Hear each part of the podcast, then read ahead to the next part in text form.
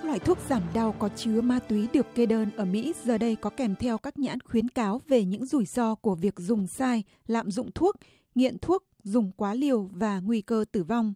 Đầu năm nay, Trung tâm Phòng chống dịch bệnh Hoa Kỳ miêu tả nạn nghiện thuốc giảm đau thuộc nhóm opioid là một đại dịch. Cơ quan này yêu cầu các bác sĩ và bệnh nhân hãy cân nhắc việc sử dụng loại thuốc này và tìm những phương thức khác để giảm đau.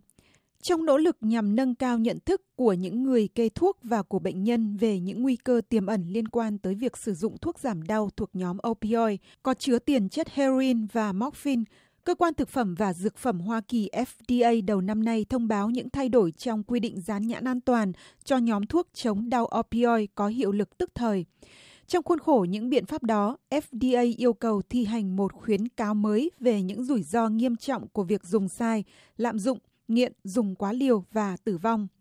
Trung tâm Phòng chống dịch bệnh Hoa Kỳ CDC nói việc dùng thuốc có chất á phiện kê theo toa ở Mỹ đã dẫn đến hiện tượng tăng vọt nạn nghiện thuốc giảm đau và số lượng tử vong do uống quá liều. CDC khuyến khích các bác sĩ và bệnh nhân hãy tìm những phương thức thay thế khác để giảm đau. Tại Viện Nghiên cứu Sức khỏe Tập thể ở Sierra, các nhà khoa học tìm hiểu sức mạnh của ý chí trong nỗ lực giảm đau. Daniel Turkin là một trong những nhà nghiên cứu hàng đầu ở đây. One of the most important new understandings of chronic pain and chronic low back pain một trong những sự hiểu biết mới quan trọng nhất của chứng đau kinh niên và đau phần lưng dưới kinh niên là vai trò rất quan trọng của ý chí. 300 người bị đau lưng kinh niên đã tình nguyện tham gia cuộc nghiên cứu này. Nhà khoa học Cherkin nói một phần ba trong số những người này tham gia liệu pháp hành vi nhận thức. Cognitive behavioral therapy focuses on helping people learn how to change how they think their pain. Liệu pháp hành vi nhận thức tập trung vào việc giúp các đối tượng học cách làm thế nào để thay đổi cách suy nghĩ của họ về sự đau đớn và hướng dẫn để phát triển các hành động cụ thể mà họ có thể làm để kiềm chế cơn đau tốt hơn. Một phần ba khác trong số họ thì thực hành các phương pháp chánh niệm như thiền và yoga. Mindfulness tries to help people change Chánh niệm giúp cho con người thay đổi nhận thức bằng cách nhận biết rõ sự đau đớn mình đang chịu đựng và từ đó dễ chấp nhận nó hơn và thay vào đó tập trung năng lượng của mình vào nỗ lực tìm ra những phương cách để khống chế sự đau đớn một cách hiệu quả hơn. Số bệnh nhân còn lại làm theo phương pháp chăm sóc thông thường dưới sự hướng dẫn của các bác sĩ gia đình. Kết luận của các nhóm nghiên cứu này cho thấy các nhóm thực hành chánh niệm đạt kết quả tốt nhất, kể cả giảm đau nhiều nhất trong thời gian lâu dài hơn. benefits and decreased pain and improved function lasted for a full year, which is những lợi ích do giảm đau và cải thiện chức năng kéo dài trong cả năm, điều không xảy ra thường xuyên trong hầu hết các cách điều trị bệnh đau kinh niên. Nhà nghiên cứu Churkin nói ông hy vọng rằng cả liệu pháp chánh niệm và liệu pháp hành vi nhận thức có thể giúp người bệnh chịu đựng tốt hơn các dạng đau kinh niên khác. Kết quả cuộc nghiên cứu này được đăng trên tạp chí của Hiệp hội Y học Hoa Kỳ. Các bạn đang theo dõi bản tin khoa học của đài VOA phát thanh từ thủ đô Washington. Một nhóm nhà nghiên cứu quốc tế ca ngợi thành công của quy trình cấy ghép tế bào giúp cho một người bị liệt đi lại được là một bước đột phá. Họ nói quy trình mang tính bước ngoặt này mở ra cánh cửa cho những người khác có hệ thần kinh bị tổn thương không thể đi lại được do chấn thương tủy sống hoặc đột quỵ.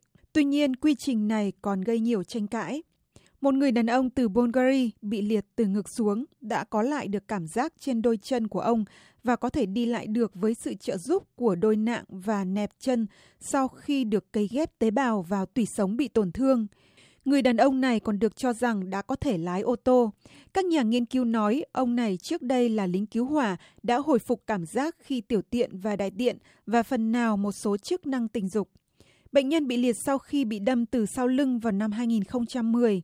Những tế bào bao quanh khứu giác đặc trưng lấy từ mũi của ông được cấy ghép sau khi được nuôi trong phòng thí nghiệm. Những tế bào này là một phần của khứu giác.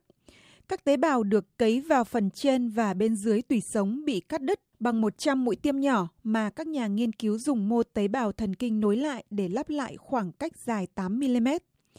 Nhà nghiên cứu dẫn đầu chương trình này, ông Geoffrey Reisman của Viện Thần Kinh học của trường Đại học London, nói quy trình này mở đường cho việc cấy ghép thần kinh để điều trị bệnh nhân, những người không thể đi lại được do bị đột quỵ hay các tổn thương khác về thần kinh. Khoảng 3 triệu người trên toàn thế giới đang phải ngồi xe lăn. Simone Di Giovanni Là người đứng đầu khoa khoa học thần kinh phục hồi, ông không tham gia vào nghiên cứu này, nhưng ông Di Giovanni nói chiến lược cấy ghép tế bào có nhiều hứa hẹn về mặt lý thuyết. But what is still uh,